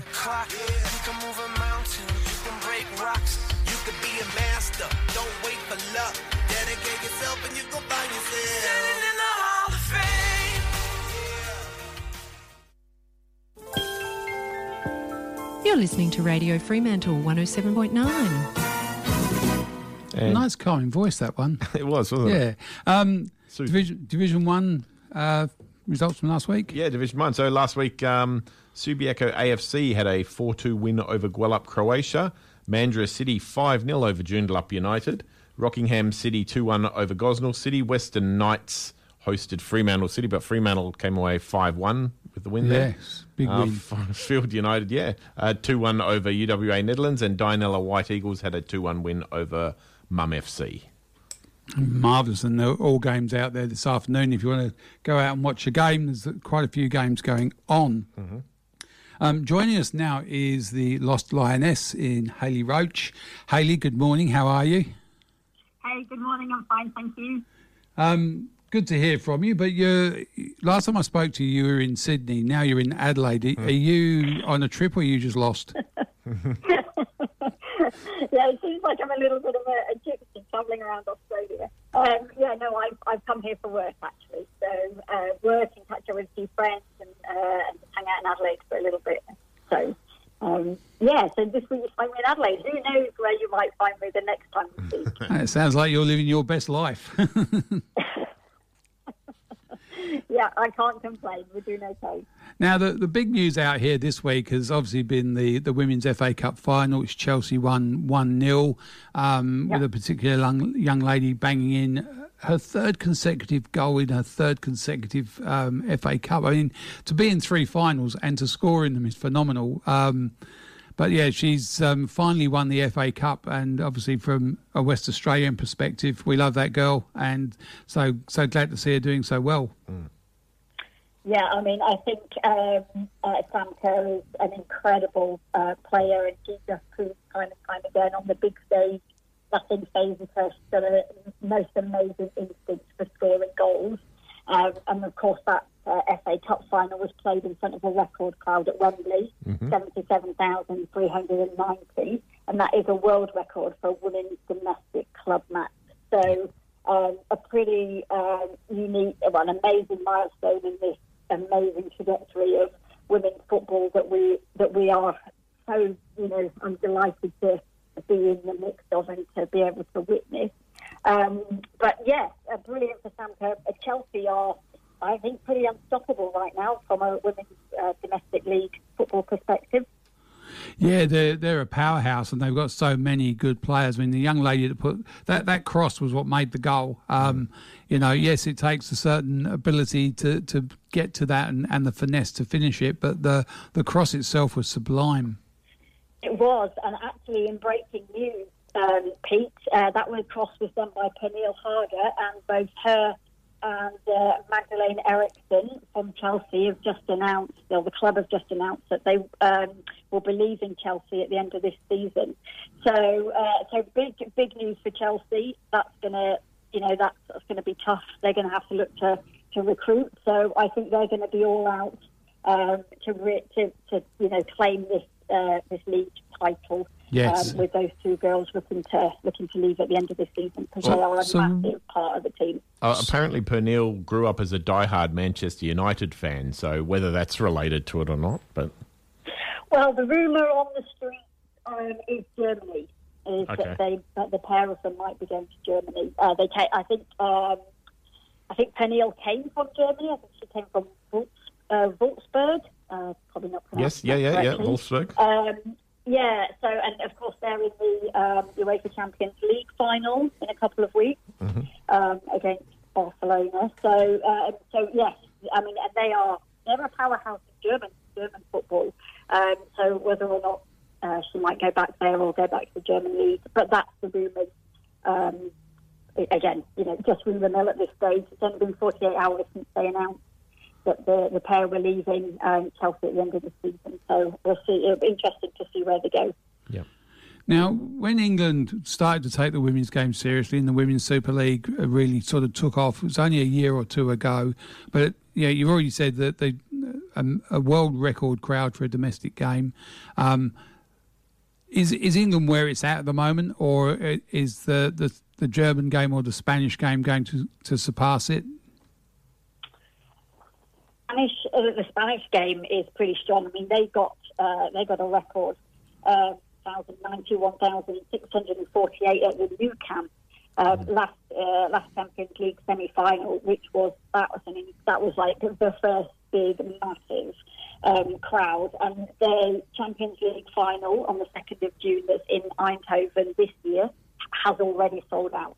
So that's sold out weeks before the matches, even to take place, which is an incredible achievement and record, and just shows where European football, women's football, is certainly. And fingers crossed, I'm hoping that Australia, does break some records as well this winter. Yes. Yeah, well, there's a lot of girls competing in the English leagues, and I think the big game this weekend will be the Arsenal-Chelsea game, which will have a massive impact on the title. There's two games left. I think Chelsea have got Arsenal, then Reading, and I think Manchester United play Man City, which is never a gimme. Yeah, I mean, these are massive fixtures this weekend for the Women's Super League. Absolutely massive. Yeah, you're right. Chelsea versus Arsenal at home for Chelsea. Kings Meadow just coming off the back of that FA Cup win. So that match, I reckon, that's going to be tough for Arsenal to go into their territory and try and do some damage. But who knows? And then, of course, we've got Man United versus Man City. What a fixture that is going to be. So the top four teams are in action this weekend, and let's see where it all lands. Very exciting times for the Women's Super League. And in other news, Arsenal ladies, I think, have just confirmed some actual fixtures at the Emirates Stadium. So I think this is the future of women's football in the UK, is that the men's stadiums are looking now, to host some of these fixtures. So for a progression of the women's game, that's another step on that ladder. They're filling out stadiums, which is brilliant news for the sport. So from a media perspective, the coverage of the women's game in the UK is strong. It's taken off again only in really in the last couple of years. The BBC and ITV and the national domestic terrestrial TV stations have really got behind it and started taking it seriously. And I was actually doing some searching, just some research the other day, and all the men's football clubs now they have as much exposure for the women's teams on their club website as they do the men's. Which is quite a small thing, and especially people now just Googling, women's teams, whenever you can, it comes up really easy. But there was a time where you had to search for information, even on the net, to be able to, get information on players. So, from a digital perspective and an online perspective, it's there. You can watch stuff, you can find stuff. But also, the subtle change for me is that it's now about the football rather than about the relationships and the sensationalisation of the women's looks or body sizes that are important. It's now, and look, I've long said this. I never refer to Sam Kerr as the female football player. Sam Kerr, the football player, and that's really where we need to be. And I think losing all of that superfluous stuff and concentrating on the football is a massive step forward. It is, narrative changed actually a little bit with the Women's Euros last summer. Yeah. You know, when all of a sudden there was this, oh, actually, this is really good football. Doesn't, you know, it doesn't matter that it's men's or women's. This is good football, and actually, this has got less drama than the men's football. You know, this is tough, well played, entertaining, you know, good football. And so all of a sudden, you're right, that narrative did change, and people were, it was, we were talking about the skill and the, you know, ability and, you know, all that, as opposed to it's a girl, you know, they can't kick, they can't run, or the keeper's not as agile as the men. So comparing that, but it's now being viewed in its own light. Just like any other sport, we don't compare the men's tennis to the women's tennis or whatever. No. You know, it's used in its own right. So you're right, absolutely. And the narrative had to change, didn't it? You know, yes. Because we couldn't keep talking about this forever and ever. You know, and now I think it's proven that there are, you know, girls, women, they can play football, because look at where we're at and look at what we're seeing. And the likes of Sam Kerr are just world role models now. Yes. And so, yeah, so now, and the kids growing up now that haven't gone through that history, you know, they just see it for what it is, which is brilliant. You know, so, yeah, I'm also thrilled that we just really talk the women's football, you're right, but that will come in time. Well, and we just call it football. I thought recently there was an interesting backlash to comments by Robbie Slater when he said that, Tim Cahill is still Australia's greatest footballer, and that Sam Kerr shouldn't be compared to him. And you're thinking, hang on, she's been nominated in the top 3 to 5 in the world in the last 3 years. She's been in so many, you know, FA Cup finals. She's got a vertical leap, just as good as his. And compared on football merit, she's playing at the highest level within her game. Yeah. And if Tim Cahill had been in the top 3 players in the world, or in a reckoning for the top 3 players in the world, we'd have lost our minds over it. Mm. And yet, because it's women's football, it doesn't seem to matter as much. I think it matters as much. Yeah, agreed. You know, and we're still going through that perception change. We're still going through attitude change. You know, and we've still got that recognition. That, you know, there are still those people out there. You know, with that kind of mindset and that attitude. And but I think you're right. You've got to look on paper, and these girls and women, they're as good or achieving more than what some of the men have done in their comparative sport. So, and sometimes that people still kind of like make that comparison. In terms of like for like, but yeah, on our own merit, Sam Kerr, absolutely. Mm. Right now, probably the best footballer in Australia, regardless whether it's men or women. Yeah, and where do you see us sitting in terms of the world best players for women? And we're all obviously very biased, and I think that she should be already the Ballon d'Or winner. Do you think she's getting there? Do you think she's been taken seriously in her own right, and that her stance or presence as an Australian is not hampering her in that decision? Well, I'd like to think not. I mean, absolutely. I mean, if I'm being honest, I don't quite understand that there's a scoring system, isn't there, for the Ballon d'Or winner or, you know, player.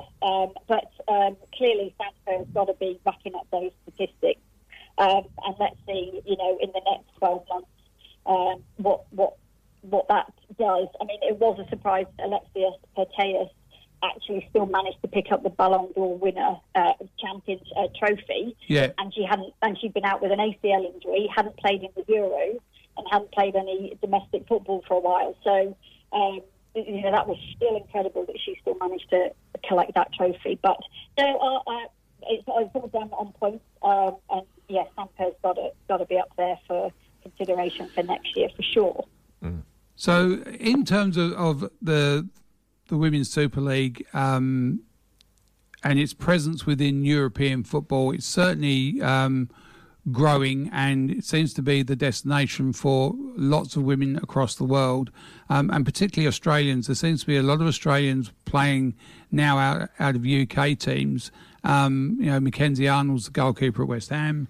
I just had a look through of the 12 teams, only 3 of them don't have an Australian on the books. So 9 of the 12 teams in the Women's Super League have an Australian playing for them. Yeah. So, and I think that's important, again, as the... Well, for Australia, that we are competing in one of the strongest leagues in Europe, but also for, you know, the men's competition. I think we just celebrated someone who's got his first game in the EPL. But, you know, there's a lot of women now playing at the very highest level in the UK league, which is important for Australia as a nation. But also their contribution to that league is very important. When you look at players like Caitlin Ford and what she's been doing at Arsenal. Yeah, no, agrees. And I think for the Matildas, you know, you've got some really key players there that are playing at the top, one of the top leagues in Europe, and that is only good for their development and for the, you know, and for the Matildas. So, I mean, I'm again just thrilled that the Women's Super League, it's growing, it's, you know, it's being competitive, it's being taken seriously, and we're producing some amazing crowds and matches, and bringing some great players that are producing some really great football that is being showcased around the world. I can't imagine how many times Sam Kerr's goal from the FA Cup final was watched at the weekend. It was on every news channel. I switched on the TV, and it was all over social media. And that kind of exposure and... the only other thing that I wanted to mention, Pete, this morning was Sam Kerr is the most amazing footballer, and I can't wait to see her perform in the Women's World Cup this summer. Yep. And I'm looking forward to just being in her presence, being in the stadium, and knowing that I can watch quality, you know, a player of Sam Kerr's quality in this, you know, in this kind of century, because she is probably going to go down as one of the greatest players, certainly for this era, I reckon. So, because she's got it all. Oh, look, absolutely, and she's up there with some of the greats. And you know, we look at people like Marta. I think she'll be mentioned in the same breath. Mm. Lucy Bronze, you know, there's Megan Rapinoe, all of them. You know, she's in that elite class, and I think it's, you know, highly important for the game here. And I think, you know, someone, and you made the same point I made. Someone said that she's a great national role model. She is a global role model, not. Yeah, not just for... Absolutely, she is. Yeah, and listening to your earlier guest talking about the development of girls and women's football, you know, at the grassroots level, and what this tournament will do for participation, the clubs need to be ready, because I saw it in the UK last summer with the Euros, and you know, every single age group, almost in every single county now, is populated and wants to play. Girls want to play. Schools are now getting behind a national program, so I think we'll see a trifold increase in participation after this tournament for local football, and that's only going to be great for the Matildas and for Australian sport going forward. And I suppose, look, moving forward with that, and you can feel the excitement building in the game now, is that level of expectation for the Matildas. We know we've got a good side. We know we've got some of the best players in the world now playing in there. It's not just... not just Sam Kerr. You've got other, you know, Caitlin Ford is in there. There's countless others that are now emerging as some of the best players in the world. So that... Gone from being the underdogs where we had, you know, a couple of little battlers with one or two sticking their heads up, we're now a very capable and confident team. And the expectation, I think, will be that if we don't make the final, there might be some air of disappointment around that. But, you know, it's an elite competition with so many variables in it that, you know, I hope that's not the case. Yeah, agreed. The pressure that's going to be on the Matildas will be insane, but also it's a home tournament for them, so you've got to use that advantage. Again, I saw it last year in the Women's Euros, home tournament for the Lionesses, and make the most of it. So, you know, we've got...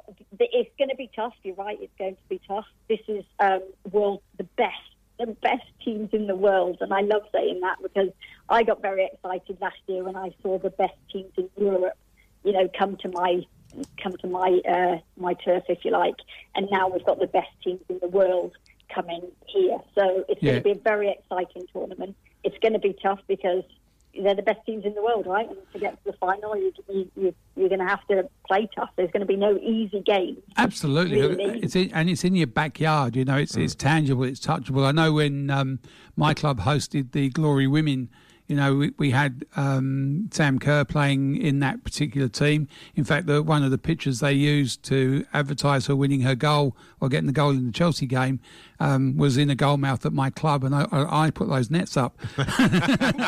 So, you know, you feel connected to it. But, you know, at that particular time, I think the German goalkeeper, Angler, who was the Ballon d'Or winner that year, was there in my backyard playing, you know, and it wasn't just her. There were other people from, you know, American, English, and all national team players who were basically some of the world's best, and they're there right in your backyard. We're going to have that plus because every single one of these people playing in those top five teams will be household names. Yeah, no, absolutely. It's so exciting. I think we're on to about 70 days to go. We're nearly short. We're nearly touching. You know, when England, the Lionesses, I think they fly out in June sometime. I think they've got a month's preparation before the tournament starts. You know, they're taking this very, very seriously. So it's nearly here, and I'm very, very, very excited. So anybody who's listening who hasn't got tickets yet, you've got to, because you don't want to miss out on this tournament. And I think the other thing with Australia, with the multinational makeup of Australia, there's...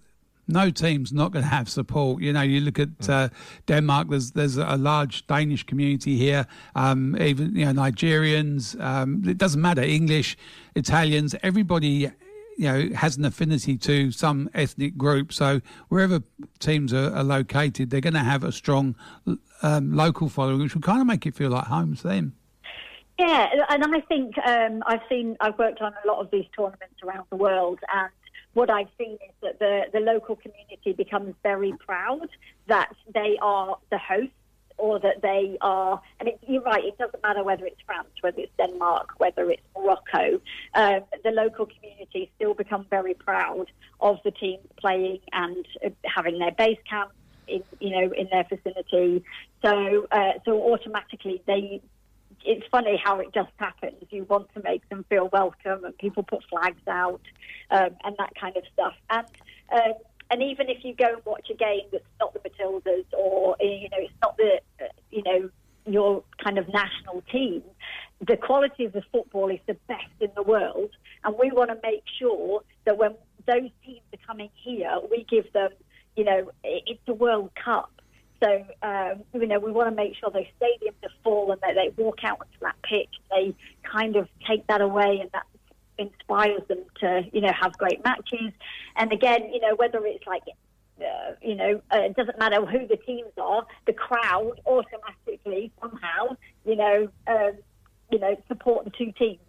Yeah. So it's not like, I can't imagine there's going to be, you know, too many visiting fans from Haiti that come here, but the local crowd will still support and get behind, you know, all of the teams that come and play here. Oh, without a doubt, incredible. Yeah, there's a very strong Irish community within Perth, and I know the Irish game has been packed out. There's lots of people who love Danish bacon, so they'll follow them as well. So, you know, you find whatever tenuous link you have, you know, any link will do.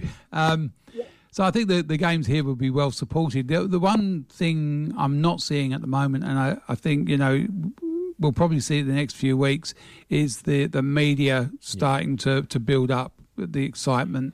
And I know, you know, like the flags in the streets, and I know through the centre of Perth they normally have flags hanging from the light posts and things to advertising. So I think whilst the people who are in the game are excited, it's how do we draw the rest of the people in? Yeah. Yeah, so the host city dressing, like normally, again, my experience is that isn't going to go up until, a few weeks out of the tournament. Yeah.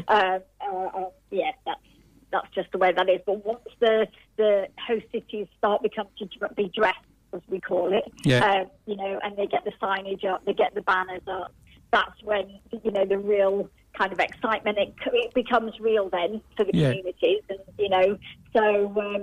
once we see that, I think definitely that will start, and I think we've not passed the 50-day to go milestone, have we yet? Usually that's a big milestone.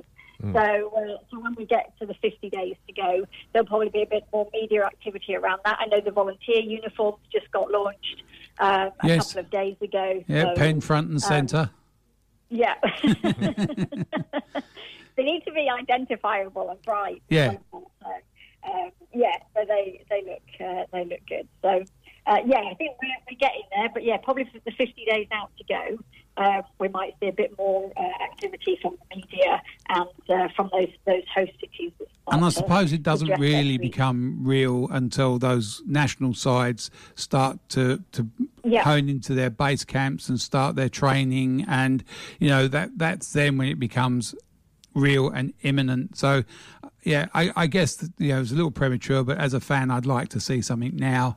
I think it will. The excitement's growing. You can feel it in the air, and I'm looking forward to this tournament.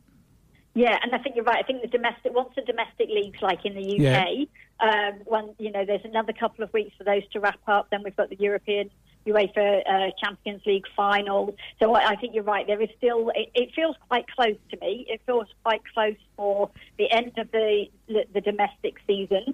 I mean, maybe it is, maybe it isn't. But just on this, it feels quite close before the teams kind of finish with their club duties and then move over to their national duties. Yeah. I think we've still got a couple more weeks for those. You're right, and then. Then once the nation group and all the players go back to their home territories, and then they start that training and camps and all that stuff, and that's probably when we might hear a bit more about the squad announcements and those kind of things. Yes, definitely. Look, Hayley, I'm sure we're going to be catching up with you almost every week throughout that the tournament, but I can hear the excitement in your voice and look forward to talking to you again. Brilliant. Thank you very much, Hayley. All right. Thanks, Hayley. Okay, Hayley Roach, the Lost Lioness, out there in Adelaide, and obviously a real fan of the game. Yes. Yeah. And as you said, travelling all around Australia as well, so I'm thinking she's going to have to try to time her work travel with the World Cup as well. Oh, without a doubt. Why would you not? I think I'm looking forward to it. I think we're certainly getting a lot better, and I think just for me that a little bit more advertising wouldn't go amiss. But. Yeah, no, I'm with you on that. So obviously, us, shall we say, being on the inner circle or being actively hunting out info where we're aware that it's coming up, but I dare say Joe Public isn't yet aware that there's a World Cup coming. No, exactly. No, they're not. And I think that's where we need to get Joe Public involved. Yeah. And all right, we're going to go to a break. We'll be back after this with Phil, and we'll be talking just general football. Football. Yeah. Oh, don't relax. I want elbows and backs. I want to see everybody from behind. Oswest Fencing and Raw Time is a fourth-generation family business. Ring us about your custom gate and fence projects. We can manufacture, install or automate your gates, offer electronic security, or simply just provide sound advice. Let our family look after your family. Oswest Fencing and Raw Time. Call us on 9258 6822. Station sponsor.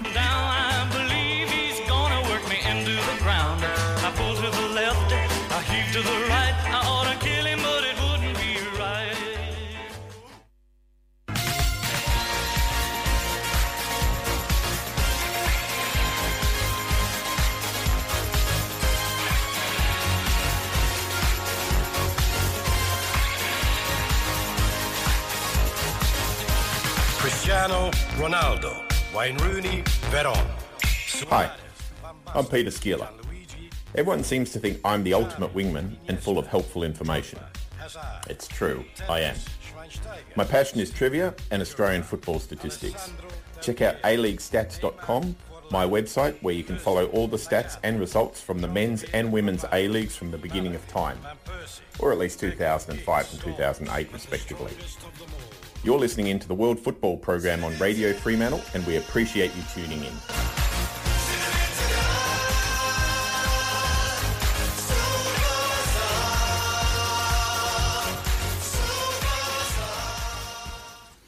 You did well there, Pete. I didn't even see your lips moving. Oh, the ventriloquism lessons are really paying off. All right, so we've got some Division 2 results from last week. Okay, Division 2 last week. Ashfield had a 2-1 home win over Joondalup City. Morley Windmills and Kingsley Westside played out a 0-0 draw. Balga had a 2-0 home win over Canning City. Curtin Uni squeaked Caramar Shamrock Rovers 3-2. Swan had a 4-0 away win over Quinns. And Maddington Kalamunda defeated Wanneroo City 2-0. Yeah, some good results out there last week, and I think Kingsley are playing Swan this week, and yeah, first against third, then yeah. Yeah, well, it'd be interesting because I think they've tipped Swan to do Kingsley 3-0 at home. Can't see that happening myself. All right, good morning to our next guest, which is Phil Kelly, State League Standing Chair and Ashfield President. How are you, mate? Good morning, Sean, and good morning, Pete. I'm really good this morning. For a change, we won't talk to you about Standing League or Ashfield. What's been your soccer feast this week? Well, as you know, Sean, I'm a sad South End United fan. There's no other type. So I don't have a Premier League team, so I've been drawn to English football, particularly the National League playoffs, and that's what I guess triggered me. Yeah. Most recently is just the exploits of Notts County, who. I mean, along with, obviously, the very famous Ryan Reynolds run and Wrexham, but obviously Notts County did it the hard way, and boy, did they make it exciting. Yes, but, playoffs was something, as a traditionalist, I was never really fond of, but I am growing fonder of them. Oh, look, without a doubt, but just the way they did it. I mean, I think the Boreham Wood game, particularly, that was the semi-final where the winner came in the 98th minute, and it was just astounding. Yeah, but when you think you can't top that, you then get into the Sheffield Wednesday Peterborough game. but the Notts County final was even better than the semi-final. So the final against Chesterfield, was just remarkable, just how that ended up. And then I think one of the Notts County players had a chance to send his team up into League Two, does a Panenka and he hits the crossbar. Yes. No, it's unbelievable. Of all things. Yeah, when it really matters, let's try something tricky. Yeah. But no, so that's really captivated me in the last couple of weeks. But the Sheffield Wednesday game the other day, wow, unbelievable. Well, they were 4-0 down going into from the first leg, and then, it's just a fairy tale after that. Well, I mean, to come back to score, I think the fourth goal equaliser to send to extra time. Again, that was late, deep into injury time. Yep. Yeah. Yep. Then the own goal. Only to score an own goal in extra time. Yeah. To make it 5-4 to Chesterfield. Yeah. And then to equalise again, deep in due time, and force it to penalty.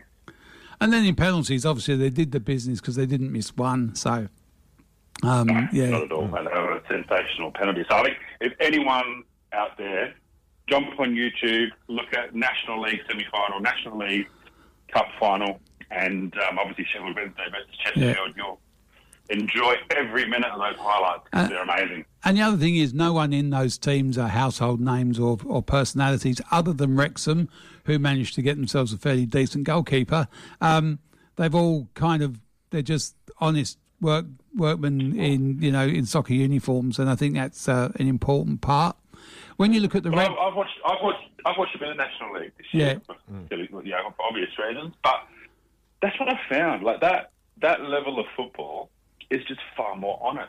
Yeah. And it, yeah, and the crowds are amazing. Crowds are passionate. I mean, they all have to be, right? Yeah. Teams generally are terrible, well, especially when they've dropped from the championship.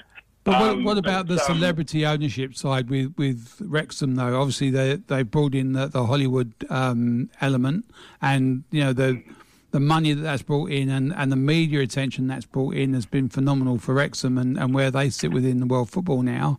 Do you see that, you know, with the glory prime for a takeover, that someone who, you know, Hollywood celebrity who's local, who could, you know, take over? I'm thinking someone like Sasha. If you're listening, Sasha Baron Cohen, you know, and you're bored and you want to get no, just imagine a press conference after a game with Ali G, you know, where he's there, go, oh yeah, we were 1-0 down, and then my man coming there and boya kasha. Be good, wouldn't it? I think Borat would do a much better press conference. Yes, I do agree. We win, very nice. Yeah, it'd be great, wouldn't it? No, I just look at the Wrexham thing, and yeah, it's all showbiz and glamour, but it on the park, it's exciting as well. Absolutely. Look, and the attention that's brought the league, I think, has been amazing. Crowds in the National League are huge. The stadiums are packed. Yes. And I know most of them are small grounds and that sort of thing, but no, look, it captivated my attention, and I think the National League announced a streaming service that the clubs are running, and I tell you what, I will absolutely be subscribing to that for next year. I'll probably get my money's worth out of that for sure. Mm. Now, as a West Ham fan, they've reached the Europa League final, first time in 43 years. Last time they won a game, you weren't born. They appeared in the final, you weren't born. Some scenes afterwards, though, with the Dutch fans decided they were going to take on the wives and girlfriends of the players, and Nolsey. Just a little old guy, I would say, a big fella really, but stood at the top of the stairs and said, "You're not going any further." He's become a bit of a sensation. I love the fact that he sat there doing the hammer symbol, going, "You shall not pass." That was amazing. Yeah, and it shows you the strength of these guys. They're all there with their black hoodies pulled up, and you know, bravely attacking defences, women and children. And this 60-year-old man stands at the top of the stairs and stops them. So, you know, I think West Ham will definitely owe him a ticket to the final. Yeah, well, they're fortunate, aren't they? There's only 20,000 or something available, and only 3,000 available to both teams. Yeah, something after UEFA have taken out their cup. Yeah, absolutely. So, it's a disgrace, but that's the way it is. Yeah. Talking of finals, we were talking earlier on, the guaranteed no Sydney side in the A-League final. Mm. Be a good test, right? Of Danny Townsend grand plan. Yeah. Look, jury's out for me on it, and I think the jury will be making a verdict next week, and we'll see what happens. Well, the green seat hooligans were out there in force last night, so will they be the same for the final? The which, sorry, the green seat hooligans. The green seat hooligans, yeah. Yeah, I can't see them moving too many to Sydney Football Stadium. So, yeah, I don't know. It was a bold experiment. We'll see how it goes. I mean, it's there. We've got after this one 2 more to go before we get a vote. So it'll be interesting to see. Locally, the Wingles have been dismissed from Perth. Your thoughts on that? Look, I mean, I've been very public about my opinions in relation to how NPL state league clubs conduct themselves. I think, look, I don't understand why we're hiring and firing coaches mid-season. I'll be honest, it's a joke. I don't think... Sometimes we take ourselves way too seriously. In my opinion, committees need to look at themselves. If you're sacking a coach mid-season, you've done something wrong and it's on you, and perhaps maybe the changes need to happen further up. Just honestly, my opinion, doesn't matter whether it's at Perth or other clubs that do it. I just really think at this level of the game, we're amateur-ish, trying to be professional, we're not going to do it by terminating coaches mid-season. We're not going to change our game dramatically. There'll be no significant changes at Perth. I mean, perhaps they'll bring in a coach who will then bring a team in with a bag full of money from another side. That's not coaching. That's, no. You know, that's not what we're here for, I don't think. So, but we learn the lessons from the big teams, though, and you look at it, you know, there's a running joke that there's only two Chelsea managers till Christmas. You know. Yeah, but that's the thing, though. That's the thing. We've got to stop looking at places like the English Premier League for inspiration and how we're going to conduct ourselves in the sleepy hollow of Perth. Yeah. I mean, nothing worse than them players do it, rolling around, you know, holding their legs when there's been a challenge. Nothing worse than they're doing the Chelsea crowd or the referee just because they've watched it on TV the night before. Yeah. And much the same when a board member needs to fire their coach. I honestly think it's laughable. I think we take ourselves way too seriously sometimes, and we need to really, you know, be honest with ourselves and see where we're at. And if you're sacking a coach after 7 rounds or 8 rounds, there's a bigger problem in your club, without a doubt. There was an article by Peacock in one of the media outlets this week about the state of Australian football, but in particular WA football, where we didn't have a representative in the National League. Do you have any thoughts on that one?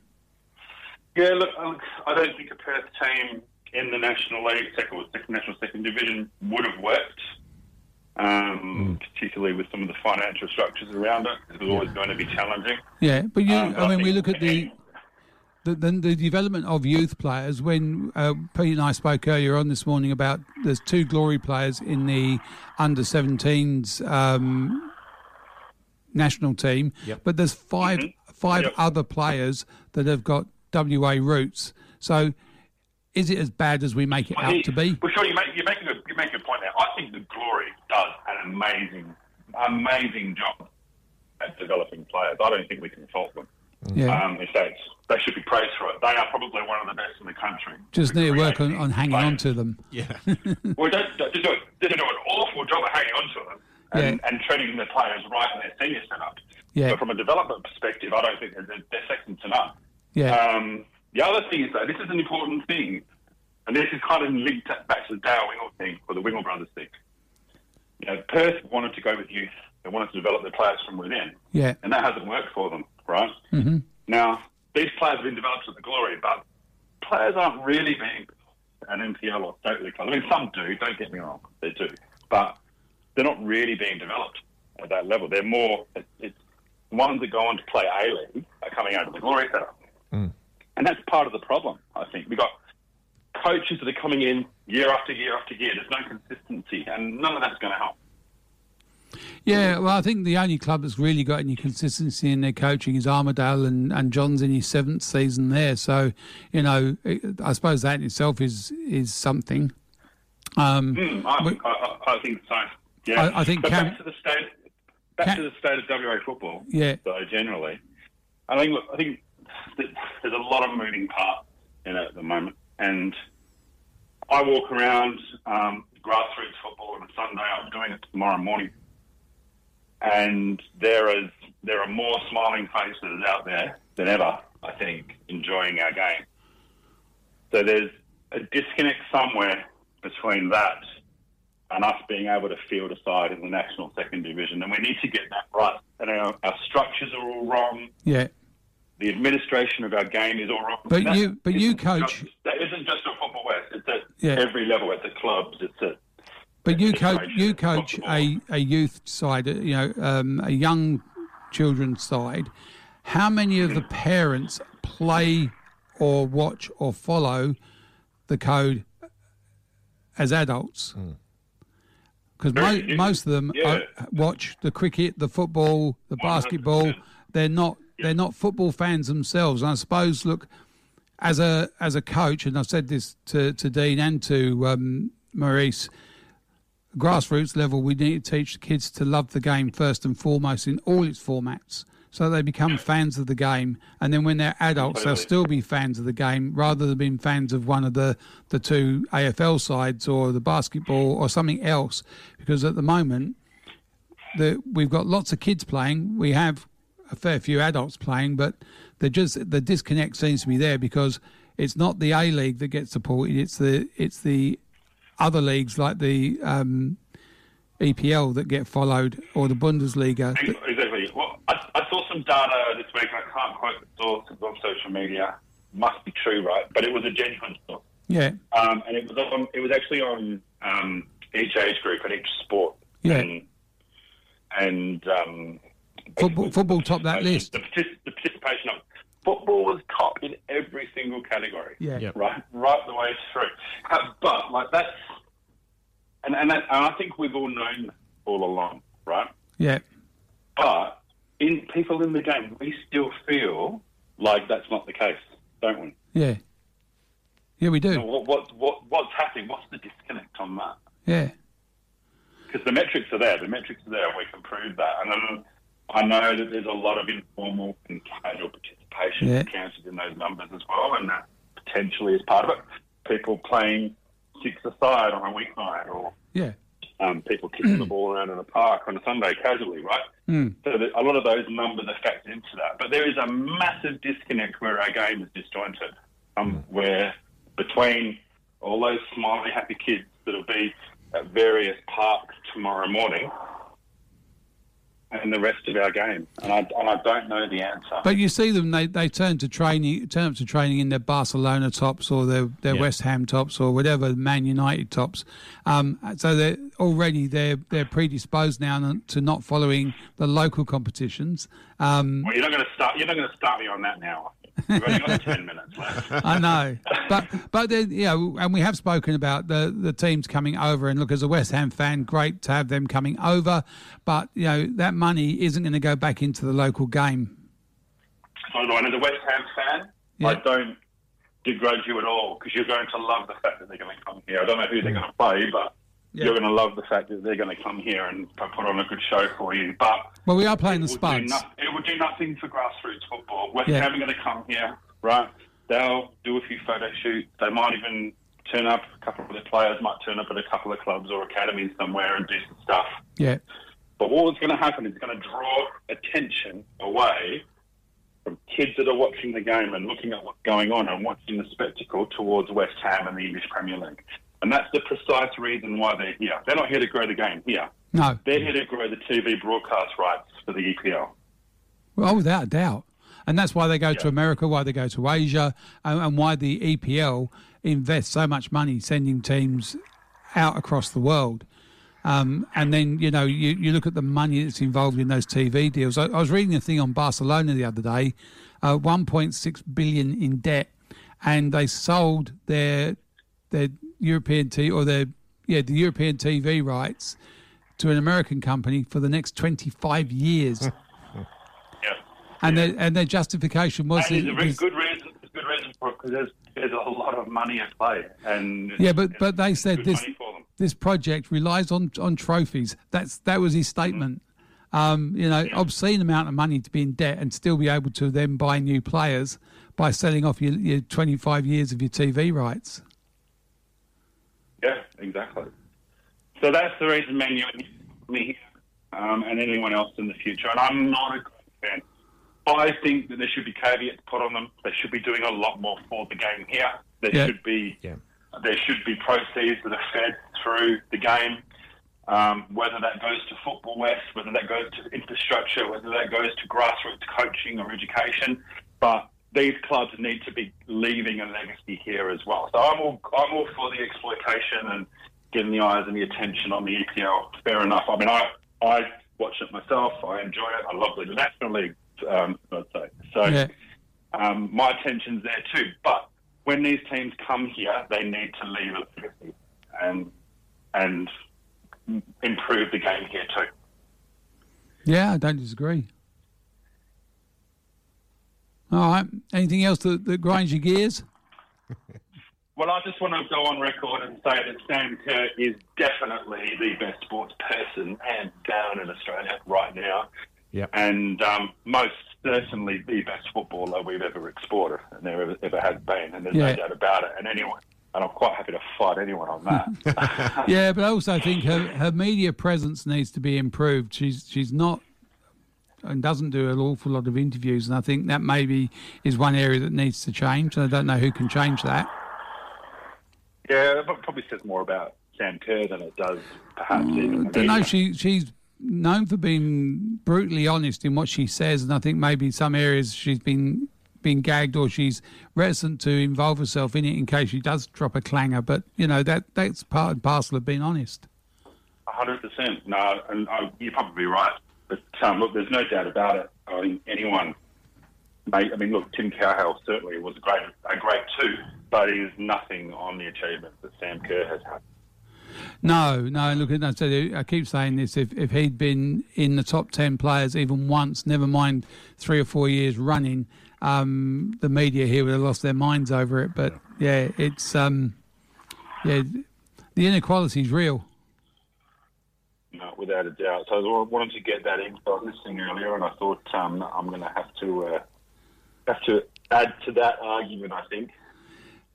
So lots of questions. I've seen some things, and I know you can't comment too much on it around Squaddy, but some of it's coming from parents. And, you know, when parents are making the comments, and I think, you know, Pete's got an issue around obtaining leagues on it. Yeah. Well, I tell you, I got three kids that play football, right? Yeah. On a Sunday, I'd obviously we only have two parents. We have three kids playing in three different locations.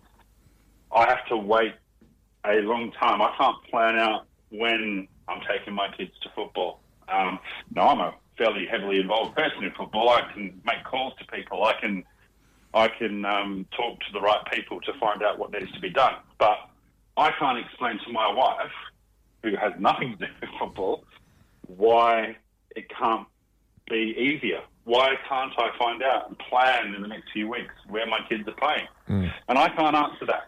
Yeah. And that's the answer that Football West needs to answer. And, you know, and forget all this rhetoric around Football West and Squaddy. And it's not about blame, it's about outcomes, isn't it? There's a lot about bad pressure there at the moment, right? But Football West 100% need to take responsibility, so that people like me can tell people like my wife why it isn't easy. And that answer isn't there yet. And that's the problem.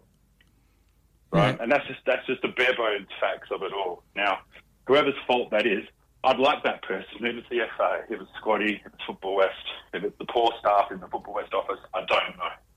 Yeah. If it's clubs, whoever it is. But whoever that person is to put their hand up and say, sorry, we've made a mistake. We need to fix it. This is the plan. And that's the problem. We're not hearing a plan at the moment. And we really, the football community probably needs to demand a plan. And the answer to that question, I've said before, it's not about all the other things that people talk about and say. And it's just about getting these right, working out what needs to be done and having a plan going forward. Absolutely. All right, Phil, thank you very much for being on. I'm sure we'll catch up with you again sometime. Sure thing. Anytime, guys. All right. Cheers. No worries. Bye. Okay, Pete, I think that's just about it for us. That's just about one last bit of news I did pick up. Jacinta, for people who have followed the Glory women. I'm not even going to try to say her last name. She's Argentinian. She's decided she's Argentinian and not Australian or Sri Lankan. So... she's officially decided to play for Argentina. She's a fluent Spanish speaker and probably finding in Spanish that means Smith.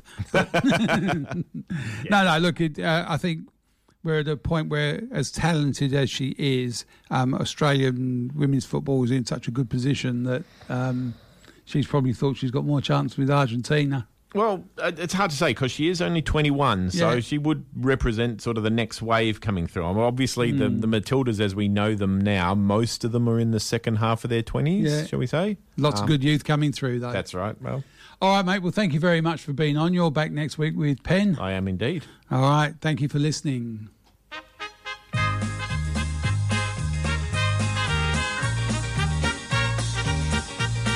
Join us again next week at the same time for the World Football Program on Radio Fremantle 107.9 FM.